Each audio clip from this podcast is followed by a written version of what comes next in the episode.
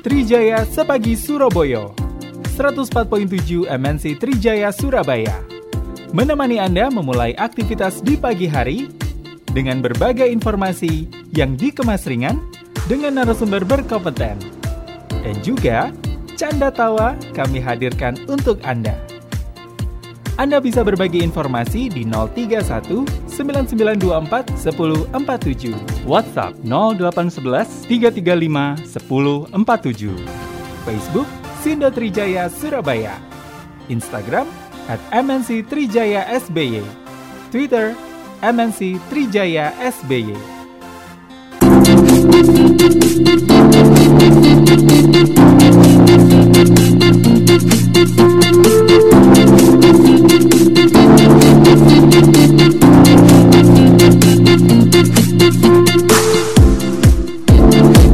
Srikoyo di Gowonang, Jakarta. Trijaya Sepagi, Surabaya. Kembali bersama Anda. Pendengar Trijaya, jangan lupa ya nanti jam 10 pagi sampai jam 11 siang. Wah, ono bincang-bincang rek ya, sampean kudu no. Ada apa perbincangan menarik ya? Ini akan menghadirkan dari Four Points by Seraton Bali ya, yang nanti akan ngobrol-ngobrol ya tentang apa saja, layanan apa saja, fasilitasnya apa aja untuk Four Points by Sheraton Bali ya yang nanti akan hadir di Talkshow MNC Trijaya Surabaya hari ini Jumat 19 November mulai pukul 10 hingga pukul 11 siang. Silakan Anda untuk catat agendanya untuk menyimak perbincangan ini. Perbincangannya menarik ya tentang layanan Ya, hotel dari Four Points by Sheraton Bali. Ya, oke kita lanjut lagi masih di Trijaya, Sepagi Surabaya, ya. Dan kita masih memperbincangkan sesuatu yang ada di sekitar kita di Surabaya. Wah, ngomong-ngomong, ini terkait dengan ya rencana pemerintah untuk ya uh, Surabaya terutama ini menerapkan 100% PTM mudah-mudahan segera terlaksana. Sambil menunggu SKB dari empat menteri tentang PTM 100% bagi kota Surabaya mulai dari tingkat SD hingga SMP ya karena di bawah kewenangan pemerintah kota Surabaya. Oke, balik mana karo Cak Wawan? Cak Wawan, dus pundi Cak Wawan? Iya, Cak Ilman pagi hari ini kita masih akan ngobrol Cak Ilman kaitannya yes. dengan UMP atau UMK yang oh, mungkin saat ini dalam beberapa hari iya. ini baru hit, baru rame, baru, baru hot-hotnya dibahas. Oh, iya, nah, iya, iya, iya. nah, kita sudah tersambung dengan yes. uh, Asosiasi Pengusaha iya. dari Jawa Timur. Kita ada Pak Johnson Simanjuntak mm -hmm. yang pagi hari ini akan ngobrol dengan kita. Yes. Selamat pagi Pak Johnson. Selamat pagi. Ya, iya, apa Pak. kabar? Sehat selalu ya Pak Johnson ya. Iya, sehat iya. selalu. Sehat selalu. semua ya. Iya, ya. Sepertinya hari-hari ini akan ini ya Pak ya, akan rame masalah UMP dan lain sebagainya. iya, iya. Agenda tahunan sepertinya Pak ya. Iya. Kapan hari kemarin juga ada serikat pekerja dari Sidoarjo juga turun ke jalan ya Pak ya. Betul. Iya, iya, iya. Nah, ini gimana Pak? Kalau dari teman-teman pengusaha, kalau kemudian kemarin pemerintah sempat merilis satu 1,09 kalau nggak salah ya Pak ya rencana kenaikan. Nah, dan ada wacana ini itu dan sebagainya. Bahkan Pak Himawan S. Bagio sempat mewacanakan akan naik 100 ribu. Oh, iya. Nanti akan kita jajaki, kita ajukan ke pemerintah. Nah, ini sepertinya kok wah saling ini seperti nah, sahur manuk gitu loh Pak. Betul. Nah, gimana ya. nih Pak? Monggo Pak Jokowi silakan. Kacamata pengusaha ya, Asosiasi Pengusaha mm -hmm. Indonesia. Monggo silakan ya. Jadi kan sebenarnya eh, kita harus melihat bahwa proses penet, uh, penghitungan UMK ini memang di tahun 2002 ini kan uh, sudah menggunakan formula baru. Iya, betul. Ya. Mm-hmm. Formula baru ini adalah PP 36. Iya. Nah, lahirnya PP 36 ini bukan sekedar lahir gitu saja, hmm. hanya dari unsur pengusaha atau pemerintah kan gitu ya Mm-hmm. Di Jakarta itu Dewan Pengupahan Nasional tentunya sudah uh, merumuskan ini dan bukan uh, dihasilkan satu dua tiga hari gitu ya. Iya betul. Undang-undang Cipta Kerja itu sudah melalui prosedur yang luar biasa ketatnya kan gitu ya. Mm-hmm. Jadi sebenarnya ini adalah satu proses yang memang dilakukan untuk menarik investasi ke uh, Indonesia yeah. ya dengan formula baru ini. Nah terus terang aja memang uh, semua kita yeah. harus menyadari bahwa upah di beberapa provinsi di ini uh, khususnya kita bicara Jawa Timur itu sudah uh, cukup tinggi, terutama di wilayah ring satu. Iya, gitu. iya, iya. Nah inilah yang menyebabkan waktu itu uh, pemerintah harus mengambil satu sikap uh, bagaimana mengukurnya, bagaimana Ya. menghitungnya sehingga memang diambil satu kesimpulan bahwa upah kita ini sudah lebih tinggi. Ada alat ukur yang dipakai pemerintah. Ya, ya. Nah karena itu uh, muncullah formula yang sekarang gitu. Hmm. Jadi eh, tarif, tarif ulur ini memang bisa saja terjadi ya, Mm-mm. baik itu pemerintah Ya. maupun juga Mm-mm. para eh, serikat pekerja. Mm-mm. Tetapi mari semuanya harus ada rambu-rambu kan gitu ya, Mas Betul, ya. betul. Mm-mm. Kalau semuanya ini terlepas begitu saja, ya kita bisa melihat eh, bagaimana nanti investasi ini akan mandek di beberapa tahun ke depan. Betul, gitu. betul. Iya, Iya, iya, mm, iya. iya. Iya, betul sekali Pak Johnson. Karena sering kali kalau kita bicara masalah upah ini kan eh, banyak komponen yang ikut di dalamnya, Pak. Tidak hanya murni upah, tapi Betul. mungkin ada kepentingan politik, kepentingan penguasa yang Ya. ini membuat Ah. semakin kacau ini. Pak. Betul, biasanya Hmm. seperti itu. Ya. Tetapi setahu saya Ya. dengan formula ini ya. eh eh, satu apa ya eh, hal-hal yang berbau politik atau Ya. apa pun harusnya tidak terjadi lagi. Betul. Iya. Hmm. Karena data yang kita terima Iya. eh, yang akan diolah dihitung oleh Dewan Pengupahan itu sudah ada semua dari. BPS kan gitu Ya. ya Mm-mm. kita memasukkan itu ke dalam uh, rumusan formula sehingga dari situ Mm. maka kita bisa menghitung Mm-mm. berapa sebenarnya upah itu karena ada batas atas batas bawah kan Iya. gitu ya. Mm-mm. Nah dari batas ini upah upah daripada kabupaten kota di Jawa Timur itu Mm-mm. posisinya di mana gitu loh. Mm-mm. Nah ini dilakukan itu bukan sekedar dihitung saja sekali lagi Mm-mm. seperti yang saya uh, dengar dari Ibu Menaker gitu kan Mm-mm. uh, beliau mengatakan bahwa memang uh, berdasarkan uh, index itu upah kita ini sudah cukup uh, tinggi Iya. Hmm. di atas uh, satu gitu ya harusnya setidaknya antara 0,4 sampai sampai 0,6 itu yang Iya, iya. itu yang harusnya uh, uh, baik lah di dalam satu wilayah kira-kira Mm-mm. Iya ya, Pak Johnson eh, di Jawa Timur ini kan ada ring satu ya. Kalau nggak salah ada eh, lima ya, lima kabupaten kota di ring satu ini.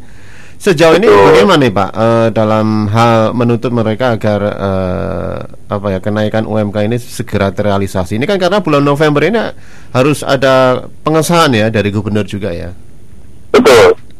Eh, harusnya upah minimum provinsi hari ini, tapi kalau UMK kan untuk berlaku di seluruh provinsi Jawa Timur ya. Iya, Mm. betul. Kalau UMK itu nanti saya tidak salah tanggal ya. 28 eh, UMK Kap Kota itu 28 November kemungkinan ya kalau saya tidak keliru. Ya. Nah sekali lagi eh, memang ketika kita eh, bersidang beberapa tahun lalu di eh, Dewan Pengupahan Provinsi kita sudah sampaikan ini kepada pemerintah kepada serikat pekerja bahwa suatu saat akan terjadi satu eh, persoalan tentang upah yang begitu tinggi. Mm-mm. Coba dibayangkan antara uh, Surabaya, uh, wilayah ring satu kita ini tadi dikatakan ada uh, Surabaya, Sidoarjo. Pasuruan, Gresik, Mojokerto. Mhm. Coba dibandingkan dengan Jakarta hanya beda beberapa rupiah. Mm-mm. Nah ini kan menjadi satu masalah. Masalah. Padahal kalau Jakarta ini kan eh, semuanya ini kan gak gratis pak ya. kalau di Ya. di satu di Jawa Timur kan masih ada toleransi gitu ya. Ya, itulah yang terjadi. Makanya tadi saya katakan kawan-kawan daripada serikat pekerja atau pekerja Ya. di Jawa Timur ini harus harus apa ya harus berani melihat Mm. ke sana gitu. Mm-mm. Mm-mm. Beranilah melihat itu. Jadi kalaupun memang dari formula baru ini yang dihitung itu bahwa upah kita ini sudah di atas daripada batas atas itu, ya itu memang kenyataan tidak ada yang di di apa ya data yang di Tutup tutupi. Iya ditutup-tutupi, tidak ada ini fakta. Mm-mm. Ya, Hmm. ya. Pak Johnson, kalau kemudian ini dikaitkan Ya. dengan situasi ekonomi di Jawa Timur, khususnya dalam eh, bagaimana perusahaan beroperasi di masa pandemi ini, tentu juga menjadi faktor untuk penentuan UMK ini sendiri juga, Pak, Pak Johnson. Iya, jadi kalau memang eh, terkait eh, faktor daripada pandemi Mm-mm. ini yang mempersulit daripada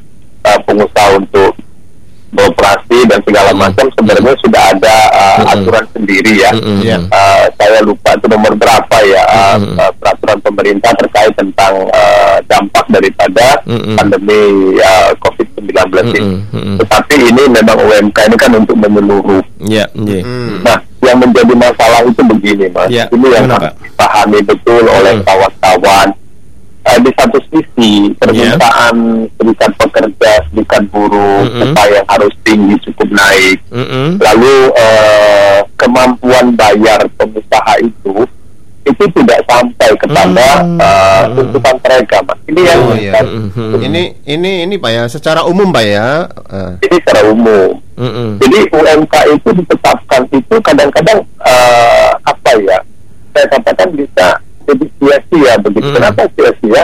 Karena kemampuan bayar pengusaha itu tidak sampai seperti itu. hmm. Eh, boleh dikonfirmasi kepada eh, kawan-kawan di di Snaker eh, provinsi ataupun kota kemampuan bayar itu hanya berapa persen dari dari eh, perusahaan yang ada di Jawa Timur. Mm. Nah ini menjadi satu masalah. Ada ada disparitas upah yang begitu jauh. Mm-mm. Nah, ketika disparitas ini mau dipersempit, misalnya, kita terus menaikkan upah-upah yang katakan seperti tadi di ring satu yang cukup tinggi Iya. karena Mm. padat industri, tapi yang upah lain juga naiknya biasa. Jadi disparitas ini tidak akan terkejar gitu. Iya, Iya. iya, iya, iya, iya. Mm-mm. Betul, Nah. betul. Dari formula ini salah satu tujuannya itu ke sana teman-teman dari eh, MNC Trijaya ini kan gitu ya. Iya. Ini ini tahu maunya pemerintah gitu loh. Kita kita batasin Iya. yang sudah memang terlalu tinggi. Nah, Mm-mm. kalau yang rendah ini ayo kita angkat supaya memang tidak terlalu jauh disparitasnya gitu loh. Iya, benar-benar. Iya, iya. Mm. Dan yang dikhawatirkan juga ini dampaknya kalau UMK disetujui ya dengan besaran yang cukup tinggi itu investasi akan beralih ke bukan di ring satu lagi gitu ya Pak ya Johnson ya. Dan itu kan sudah mulai Mm-mm, betul. Eh, Jawa Timur harus hati-hati dengan eh, Jawa Tengah. Mm-mm. Heeh. Wah, Betul. Jawa Tengah itu luar biasa, Mas. Mm-mm. sangat luar biasa karena invest, eh, investasi eh, banyak mengalir ke sana. Hmm. Para investor juga melirik di sana, infrastruktur mereka juga mendukung, Hmm. upah mereka itu terus terang aja jauh Mm-mm. lebih eh, kecil daripada di Jawa Timur. Nah, Ya. beberapa perusahaan juga sudah mulai melirik di luar daripada ring satu kan gitu ya. Betul, betul. Mm. Nah, di Ngawi misalnya, di Nganjuk misalnya gitu Iya. kan. Tapi kalau saya melihat mungkin adalah uh, infrastruktur dari sana memang sudah ada tol juga di sana ya. Iya, Nah, tetapi dibandingkan dengan uh, Jawa Tengah kelihatannya kelihatannya ini Mm-mm. masih jauh lebih seksi yang di Jawa Tengah ini. Pak. Oh, Ya, pasti. ada, ada Ini- potensi ya Pak. Iya, ini kalau tidak hati-hati bisa ditinggal di Jawa Timur ini Pak, Eh, Pak Johnson ya. Saya tahu konsennya Ibu Gubernur itu di situ. Mm-mm. makanya eh, Bu Gubernur juga beberapa kali eh, menyampaikan ini yang kita dengar langsung maupun dari Hmm. eh, eh, eh, di Prom gitu ya bagaimana kekhawatiran beliau jangan sampai nanti Jawa Timur ini jadi ditinggal para investor itu Iya, iya, iya. Jadi- Nah ini yang kami berharap ya. sekali Hmm. kawan-kawan serikat pekerja, serikat buruh itu memahami situasi ini. Iya, bukan persoalan bahwa pengusaha tidak mau menaikkan upah ya tetapi ada batasan-batasan di mana upah ini sudah terlalu tinggi. Loh, kenapa dikatakan terlalu tinggi? Ada ukurannya. Ini bukan oleh pengusaha Bu, Iya, iya. eh, yang menentukan itu lebih tinggi tidak. Hmm, hmm. Tapi alat ukur yang dipakai pemerintah Hmm. yang sudah dipakai secara internasional gitu loh. Mm-mm. Iya, iya. Iya. Mm-mm, ya. Selain itu juga ada kekhawatiran ini ya Pak ya eh, efisiensi PHK besar-besaran kalau ini dipaksakan itu Pak ya. Ya, bisa jadi begitu meskipun terus terang saja bahwa langkah itu kan langkah terakhir ya. Iya. heeh. Itu langkah terakhir karena eh, bagaimanapun Mhm. namanya pengusaha itu akan berusaha, Mas, bagaimana supaya bisa tetap eksis gitu ya. Mm-mm. Bagaimana supaya tetap bisa mempekerjakan orang. Nah, eh, harus disadari juga kadang-kadang kan pekerja itu eh, ketika kita bernegosiasi dengan mereka yang penting bagi mereka adalah bekerja. Iya. Itu yang terjadi selama ini kan meskipun mereka dibayar tidak uh, sesuai dengan upah minimum tadi kan gitu ya. Iya. Yang penting mereka bisa bekerja. Itu satu hal yang saya pikir harus dipahami juga lah oleh kawan-kawan serikat pekerja serikat buruh agar tidak uh, menuntut upah yang uh, terlalu tinggi begitu. Mm-mm. Iya, iya, iya. Mm, Ya ya ya. Iya, iya. Nah mungkin ada sesuatu yang disampaikan Pak Johnson Terutama kaitannya dengan terkait juga dengan ini ya, akan ada gelombang ya. Unjuk rasa dan lain sebagainya. rasa Ya. gimana ini menyikapinya gitu ya. Iya, jadi memang situasi sekarang ini kan namanya uh, tuntutan ataupun aksi gitu ya. Ketika ini dilakukan itu juga adalah bagian daripada hak mereka juga kan gitu ya. Mhm. Tet- Tetapi uh, saya hanya menyampaikan kami dari Asosiasi Pengusaha Indonesia coba untuk direnungkan kembali gitu. Ini bukanlah satu hal yang uh, menyebabkan uh, terjadinya hanya di Jawa Timur. Ini kan seluruh Indonesia memang demikian ada aturan ataupun regulasi yang baru. Jadi kalau soal mereka mau menuntut itu uh, coba dipikirkan kembali boleh Iya. sah-sah saja ketika Mm-mm. mereka tidak setuju. Tapi bagi kami uh, cobalah terus berdialog dengan pemerintah, berdialog dengan Apindo di Dewan Pengupahan, uh, hal-hal mana yang bisa dilakukan gitu ya? Daripada harus uh, katakan melakukan aksi demo apalagi nanti ini juga bisa merupakan satu apa namanya penyebaran baru terhadap COVID. Ini kan jadi Gara-gara masalah besar lagi. Progres. Nah, Iya, iya.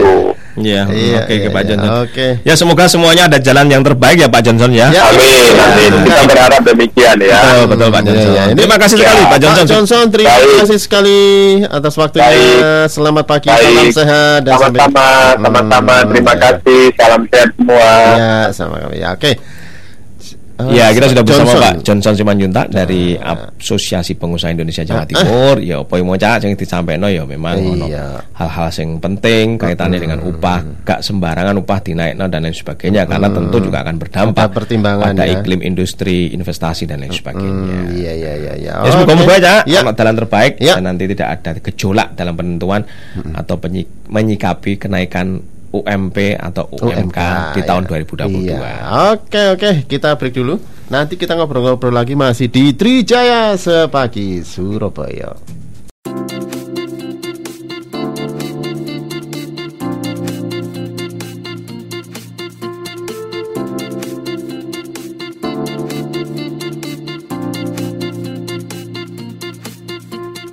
Telah Anda ikuti Trijaya Sepagi Surabaya 104.7 MNC Trijaya Surabaya. Sampai jumpa esok hari.